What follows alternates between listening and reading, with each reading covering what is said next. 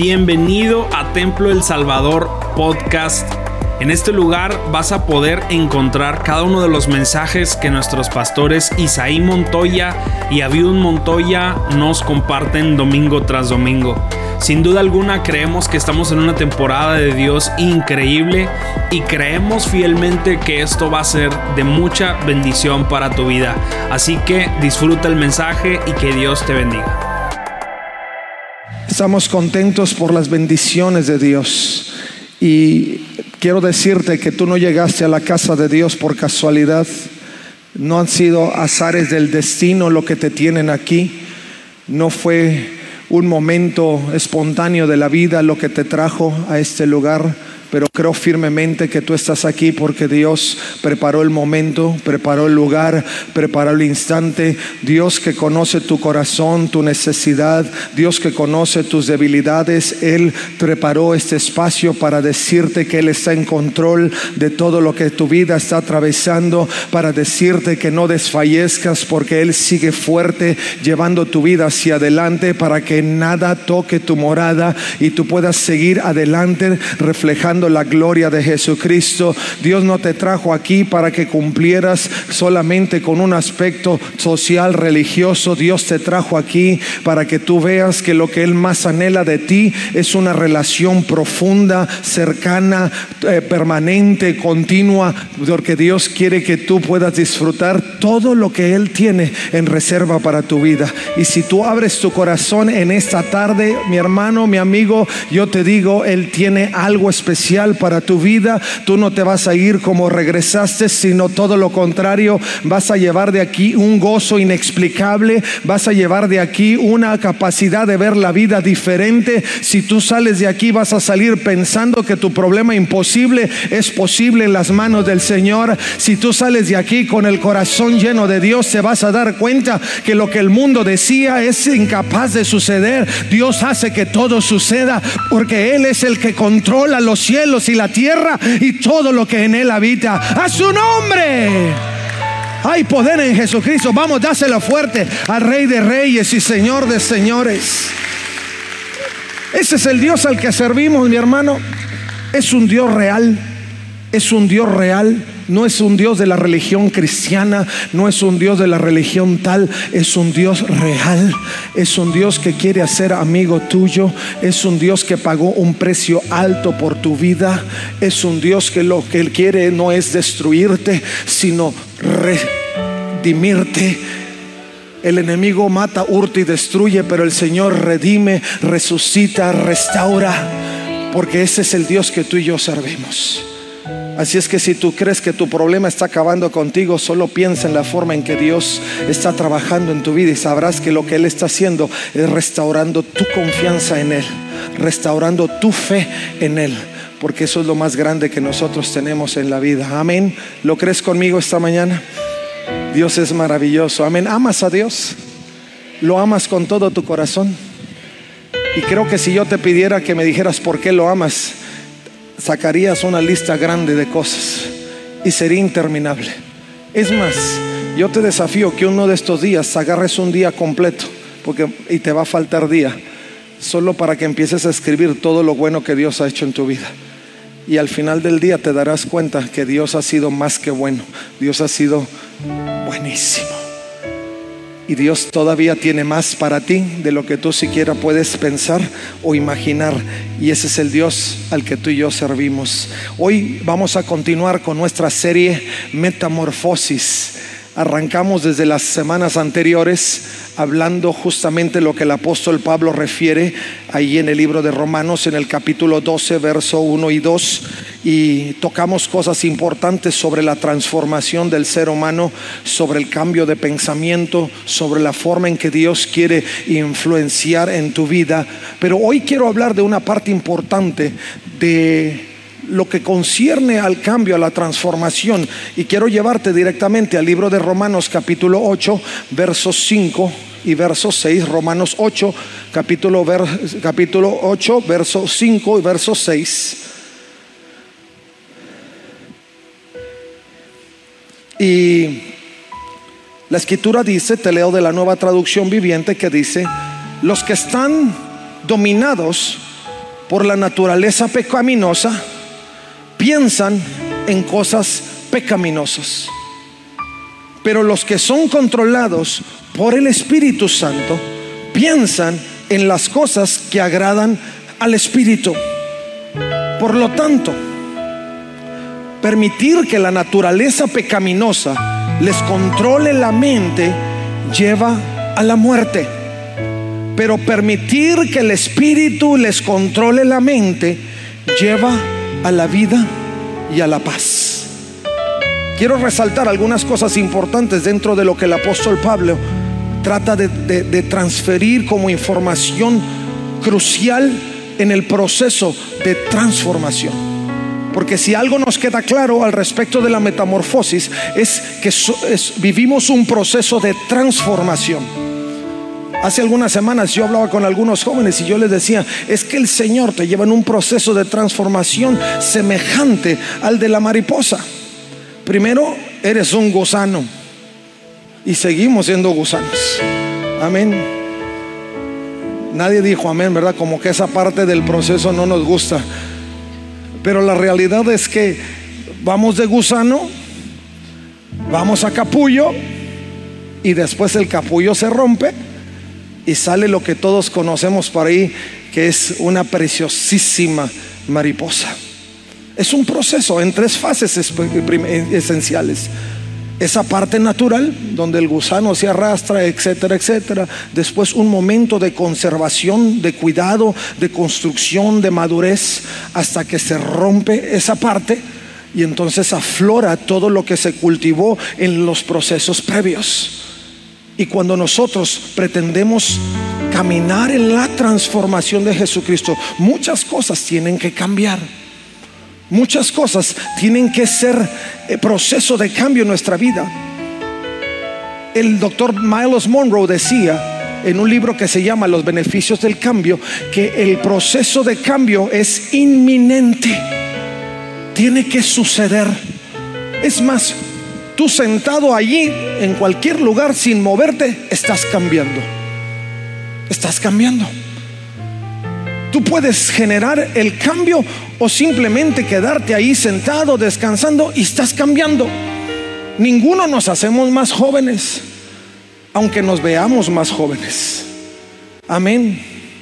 No dijeron amén, entonces, pero yo como quiera lo creo. Porque la realidad, según la Escritura, es que aunque en el exterior nos vamos deshaciendo, nos vamos deteriorando, el interior se está regenerando. Porque en ese proceso Dios nos lleva.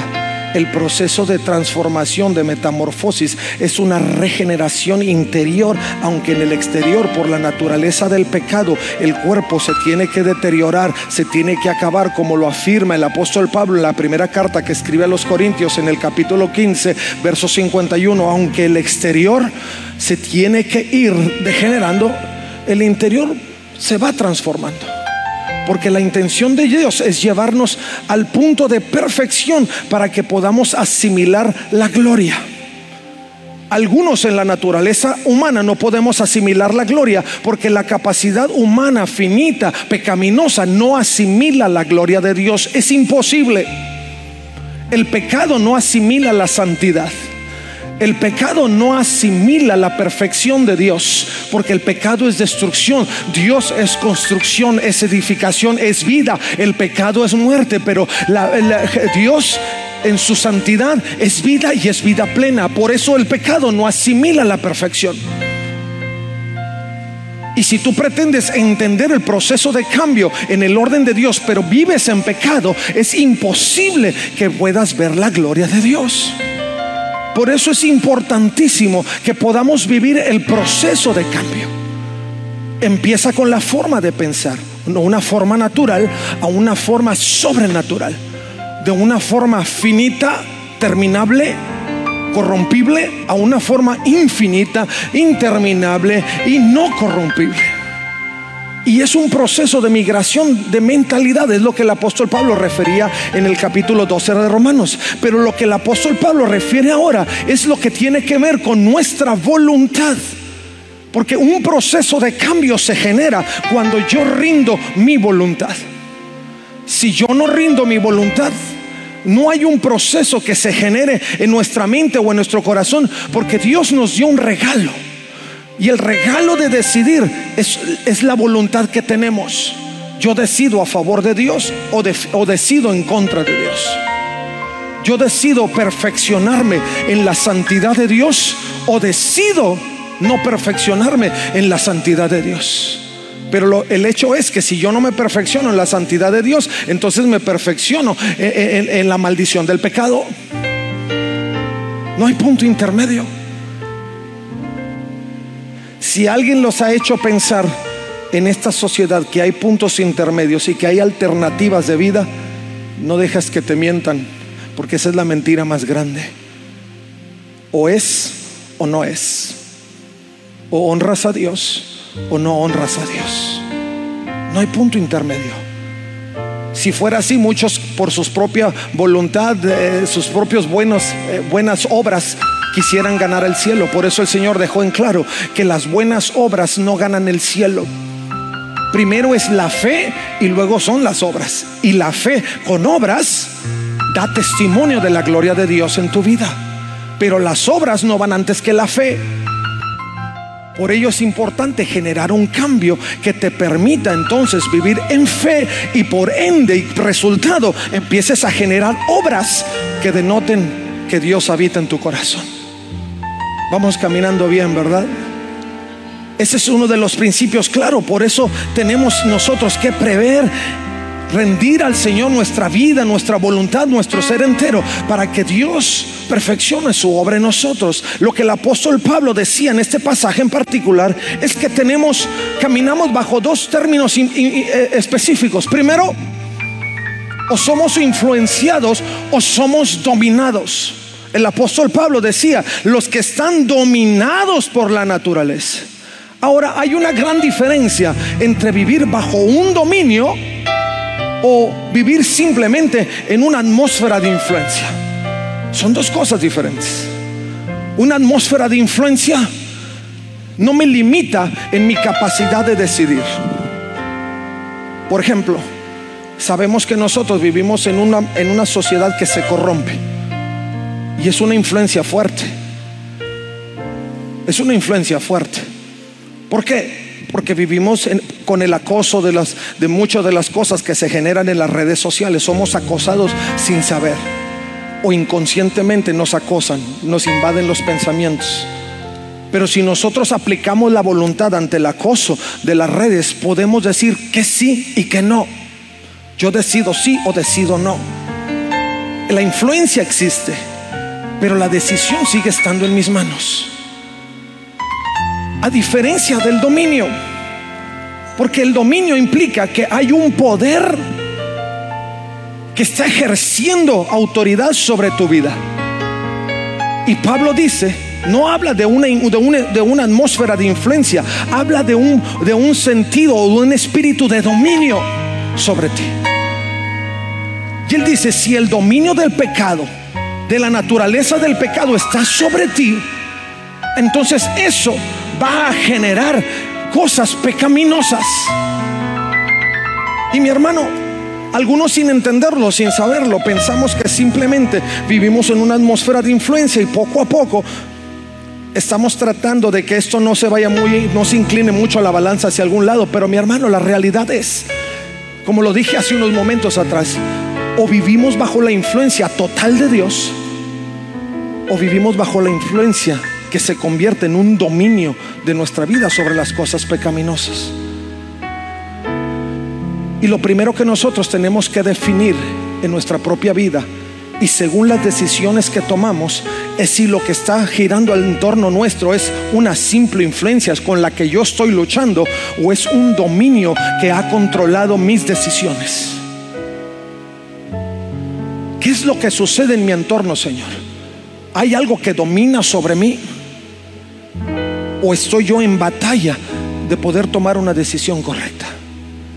Porque si el resultado de mis decisiones tiene que ver con los principios de pecado, entonces no es una influencia, es un dominio.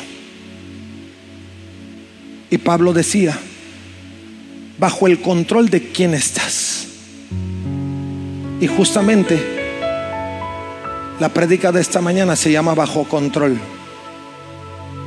Y yo no sé a cuántos de ustedes les gusta estar bajo, estar bajo control de qué o de quién, ¿verdad?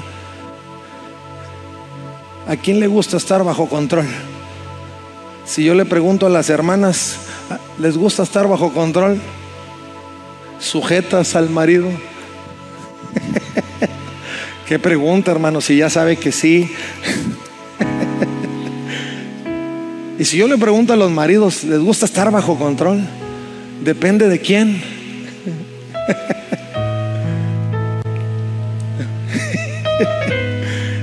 Pero va a estar bajo control es algo que, que a nosotros nos hace bastante ruido, y nosotros decidimos bajo, bajo el control de quién.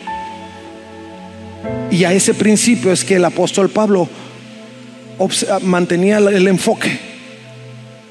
Si nosotros vivimos bajo un dominio de pecado, no pretendamos que la vida gire diferente o mejor, porque la influencia del pecado siempre a la postre, o el dominio del pecado a la postre, siempre va a traer consecuencias de muerte, de deterioro, de, alejo, de alejamiento. Ahora quiero levantar una palabra de advertencia solamente por aquellos que piensan que el pecado se distingue extremadamente. Y de esto hemos hablado en otras ocasiones, porque algunos pensamos que el pecado se, así tan fácil se puede detectar. No, recuerden que la escritura nos enseña que el enemigo es astuto y puede empezar tan simple como no ir a la iglesia. Y tú dices, estoy bien, no estoy haciendo nada malo, solo me quedé a descansar. Y en apariencia pudiera ser bueno, porque es necesario que el cuerpo descanse. Pero cuando tú agregas, cuando tú quitas de Dios, algo más está agregando a tu vida. Un día que tú no vas a la iglesia no es tan simple. Es un día que dejas de recibir el alimento de tu alma, de tu espíritu. Es un día que dejas de congregarte, y la Biblia dice que es bueno estar los hermanos juntos, porque ese es un elemento crucial que edifica el corazón y la vida de todo cristiano. Entonces no es tan simple como no ir a la iglesia. No es tan simple dejar de leer la Biblia y pensar, dejé, hoy no la leí, pero no hay problema, mañana me pongo al día. Un día menos donde tu corazón recibe el nutrimento, y eso trasládalo a tu vida física. Un día que no comas, dime si te sientes igual que el día previo que sí comiste, o el día después que volviste a comer.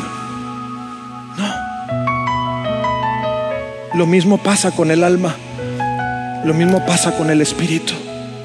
Por eso el apóstol Pablo, tenemos que tener cuidado qué es lo que domina nuestra vida, porque el pecado se inmiscuye en los asuntos de la vida sigilosamente, y cuando menos acuerdas estás tan débil que caes en un pecado mayor o en una consecuencia mayor, porque el pecado del mismo tamaño, no importa cómo el hombre lo vea.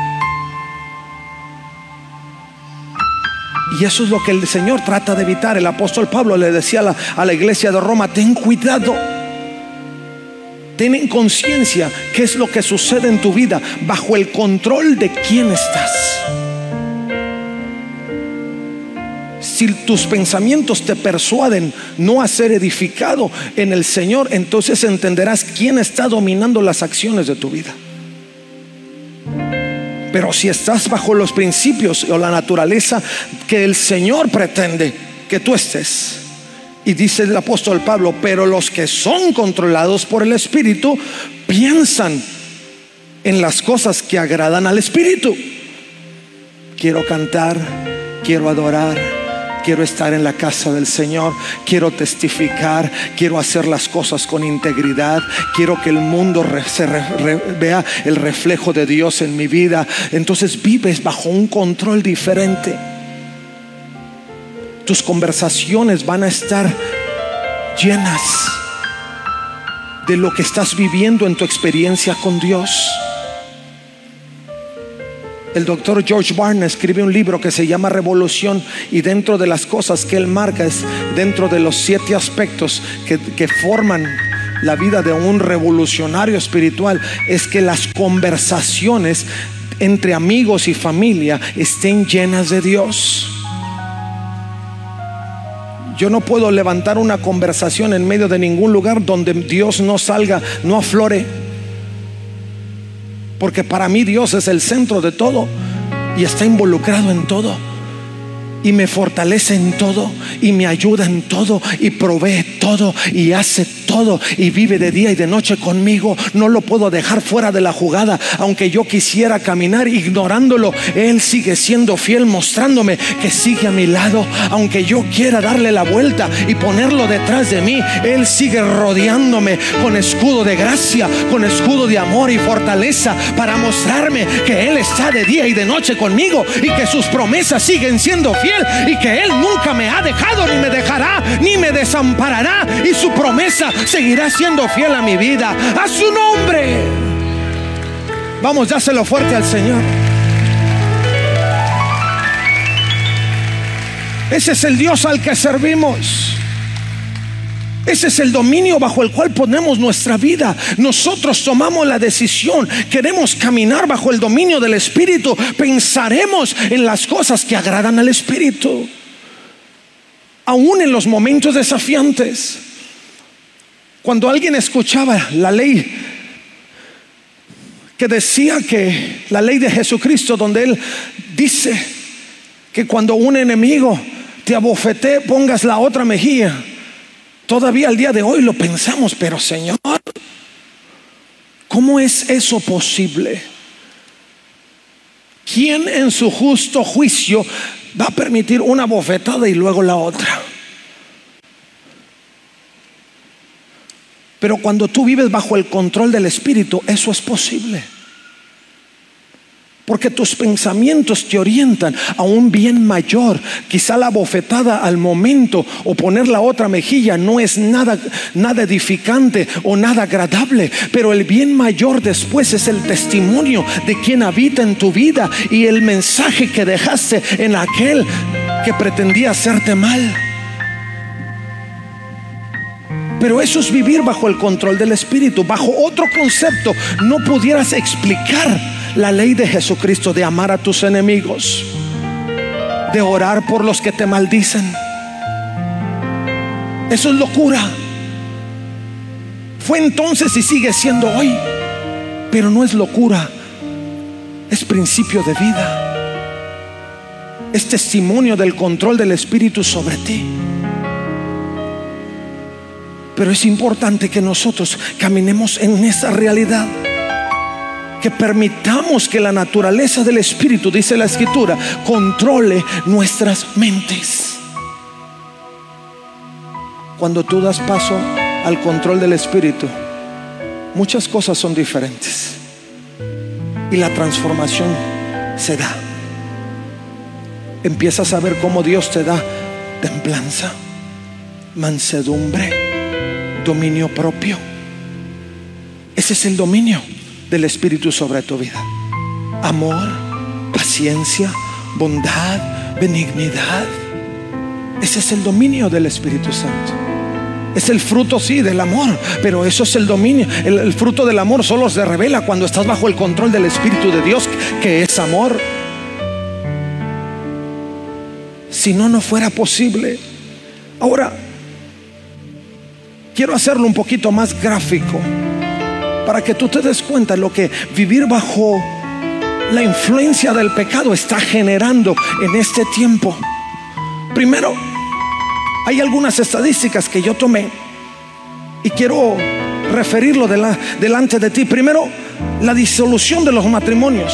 Cuando vives bajo la, la influencia del pecado, empieza a haber una, una disolución total dentro de los matrimonios.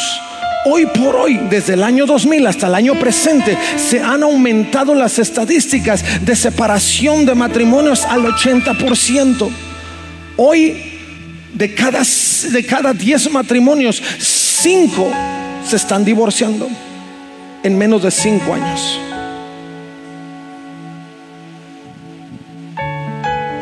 Eso nos denota una influencia pecaminosa.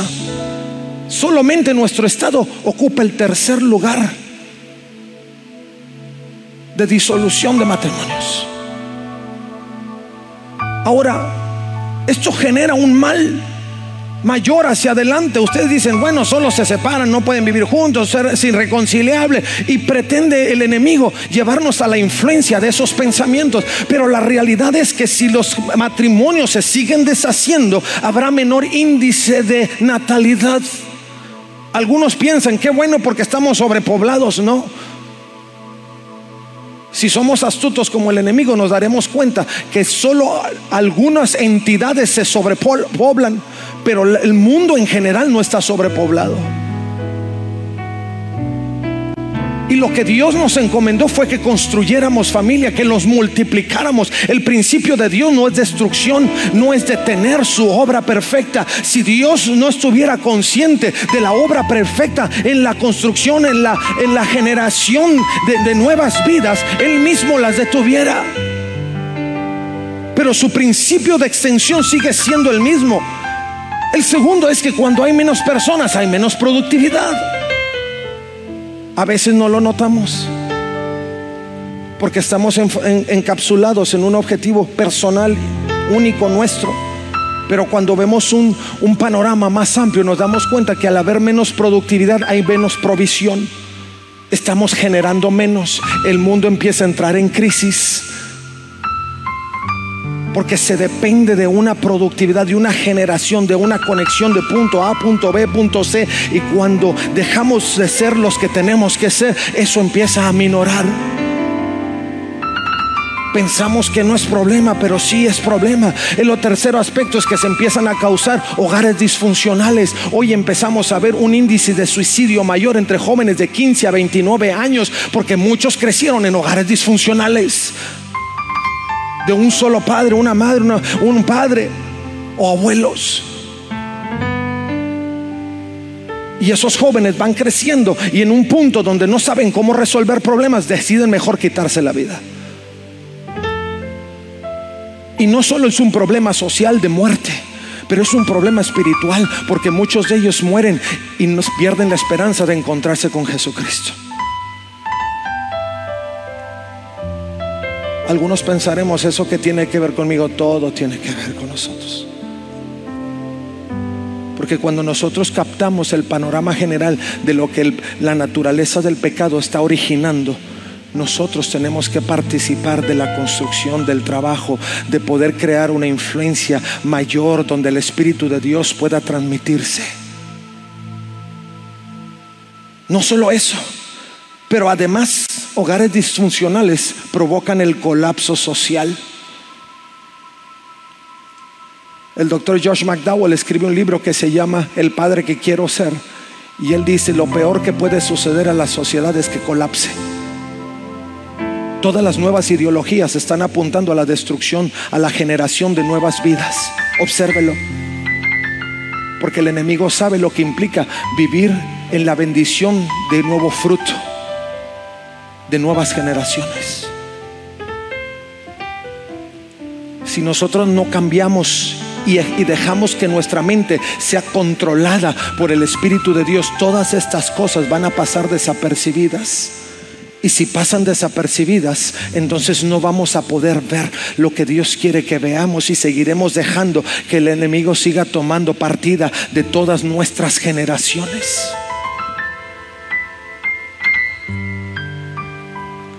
Necesitamos vivir una metamorfosis. La libertad de género es salirnos fuera del principio de Dios de reproducción. Mientras más parejas del mismo sexo estén juntas, menos reproducción.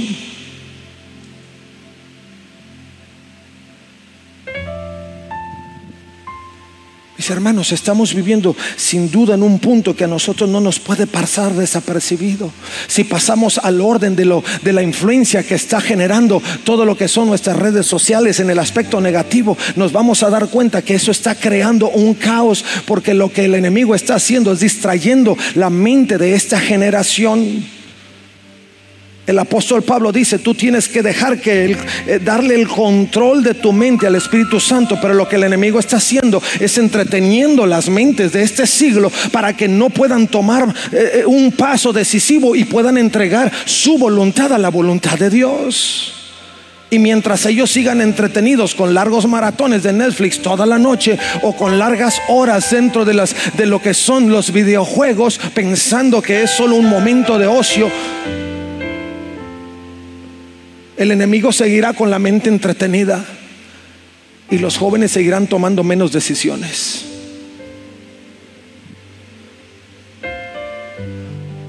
Y no solo eso.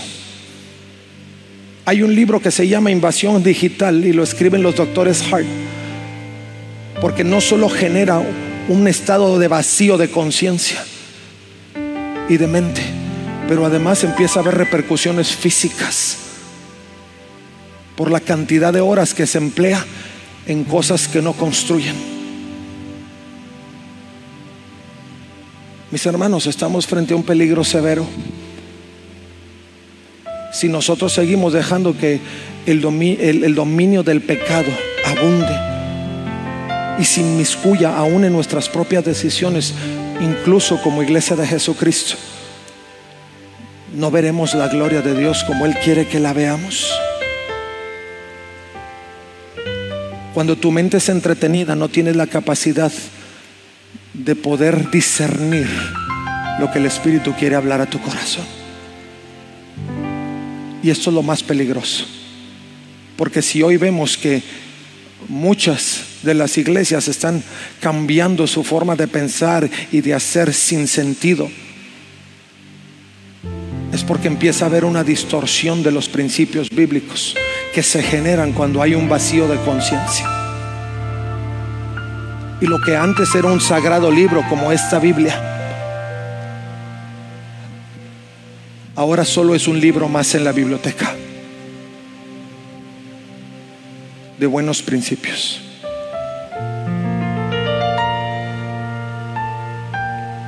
Necesitamos abrir los ojos. Necesitamos que el Señor empiece a tocar nuestra vida y nuestros corazones.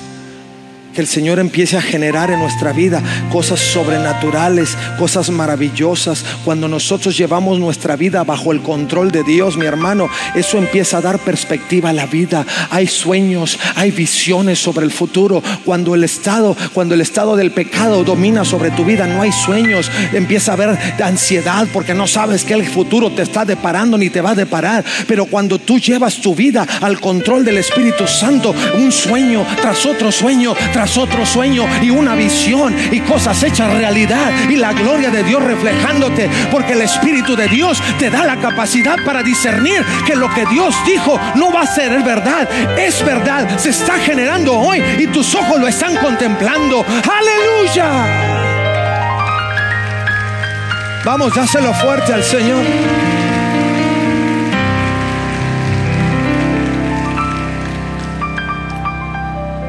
Cuando estás bajo el control del Espíritu, hay expectativa, hay sujeción. Tu vida empieza a tener, empieza a tener dirección. El apóstol Pablo, hablando a los Romanos capítulo ocho verso once, dice: pues todos los que son guiados por el Espíritu de Dios son hijos de Dios, y ustedes no han recibido un espíritu que los esclavice al miedo. ¿Qué es lo que está matando esta juventud? El miedo. ¿Qué es lo que está matando esta generación? El miedo. Y no solo a los jóvenes, pero a los adultos, a los niños. Pero cuando vives bajo la influencia, dice el Señor, eres guiado por el Espíritu de Dios, y a entender que eres hijo y que no has recibido un espíritu que te esclavice al temor. En cambio, has recibido el Espíritu de Dios, dice, que te ha adoptado y que te ha hecho entender que eres un hijo de Dios, que te ha adoptado para sí mismo y que ahora lo puedes llamar Abba Padre. Cuando sabes cuál es la dirección de tu vida, hay seguridad, hay confianza, hay valentía, hay valor. ¿Qué va a pasar mañana? ¿Quién sabe? Pero Dios está en control. ¿Cómo vas a salir de ese problema? ¿Quién sabe? Pero Dios ya lo tiene todo arreglado. Yo hago lo que me corresponde hacer en mi capacidad de hacer, y lo imposible lo hace Dios. Yo no puedo generar recursos, pero Dios los tiene. Y mientras Él sea la influencia de mi vida, Él va a generar todo lo que es necesario. Y si no lo crees, pruébalo. Te lo digo por experiencia. Y quien lo ha probado sabe que lo que digo no es, no es mentira. Él lo hace. Él brinda dirección a tu vida. Pero lo que nosotros tenemos que hacer, y voy cerrando,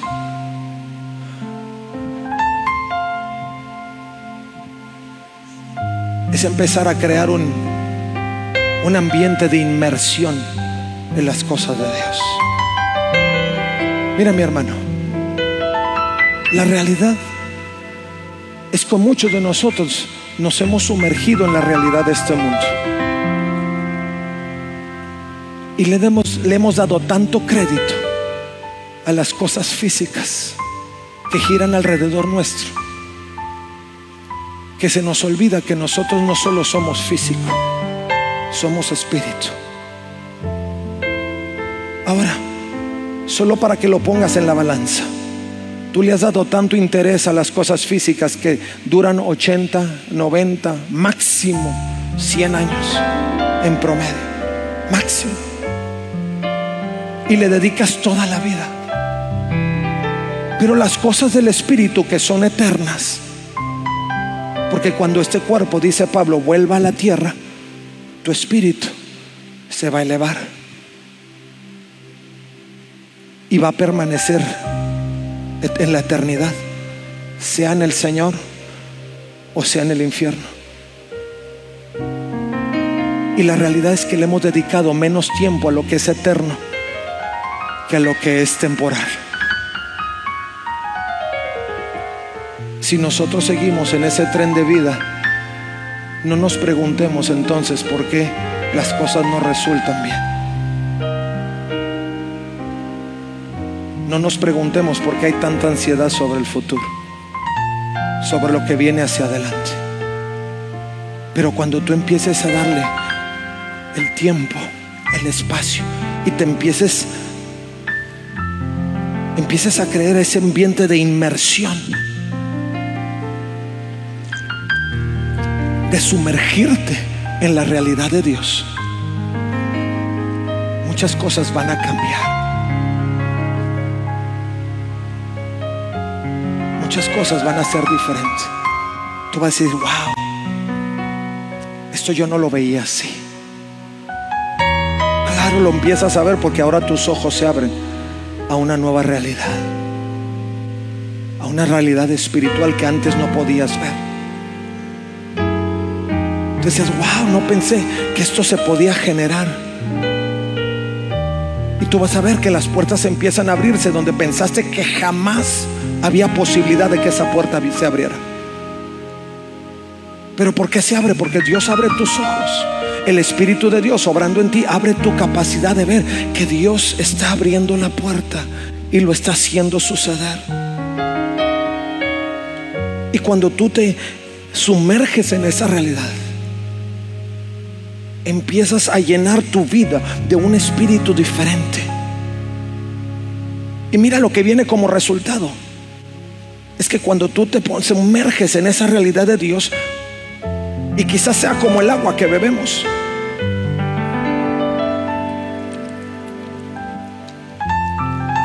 primero mitiga tu sed.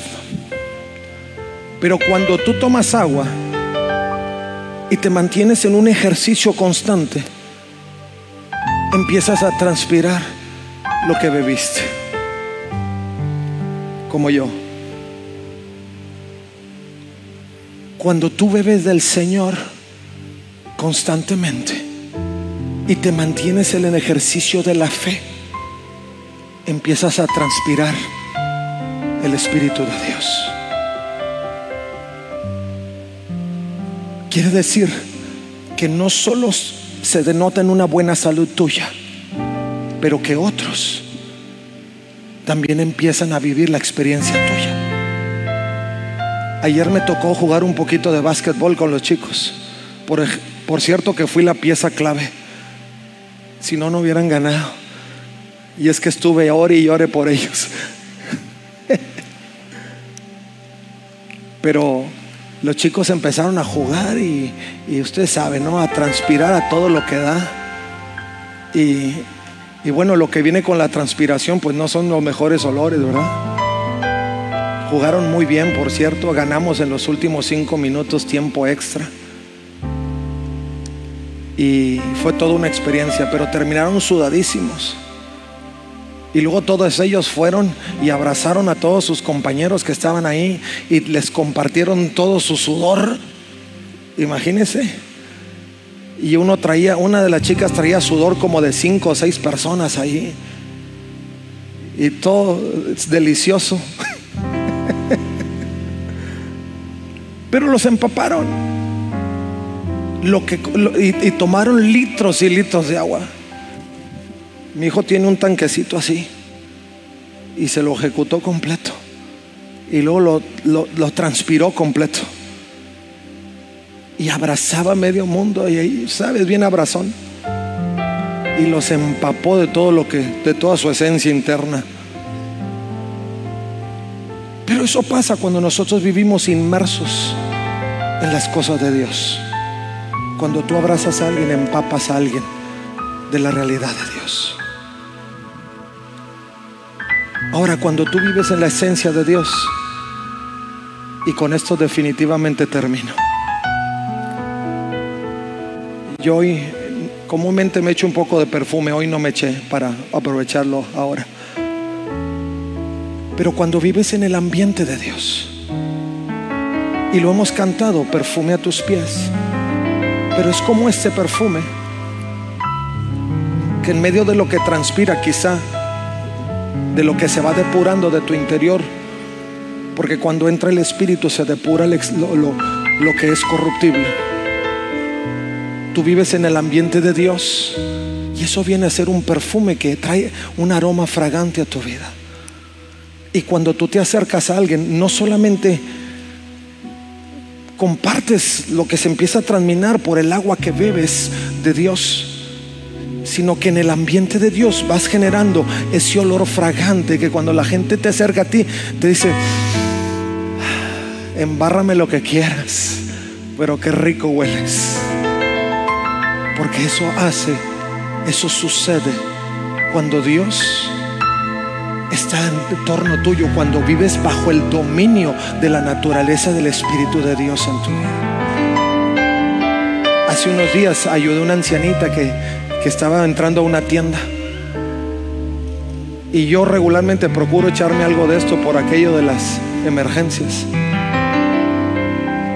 Y, y, y la, la, la ancianita salía, venía de una cirugía, y me dice: acércame ese carrito eléctrico porque vengo de una cirugía. Y yo con, me acerqué, le llevé el carrito, le ayudé a bajar del carro, le, le, le ayudé a que se sentara, y, y uno no piensa que se nota, pero cuando ya le ayudó a subir, dice: ay, qué rico hueles, me dice la ancianita. Y, y que corro con mi esposa. Me dice: qué rico hueles. Y le digo: ¿por qué? Dice: sí, tu perfume. Dice: ¿de cuál usas? Y ya le dije. Dice: ay, pues qué rico huele. Cuando uno vive en ese ambiente de Dios, se percibe.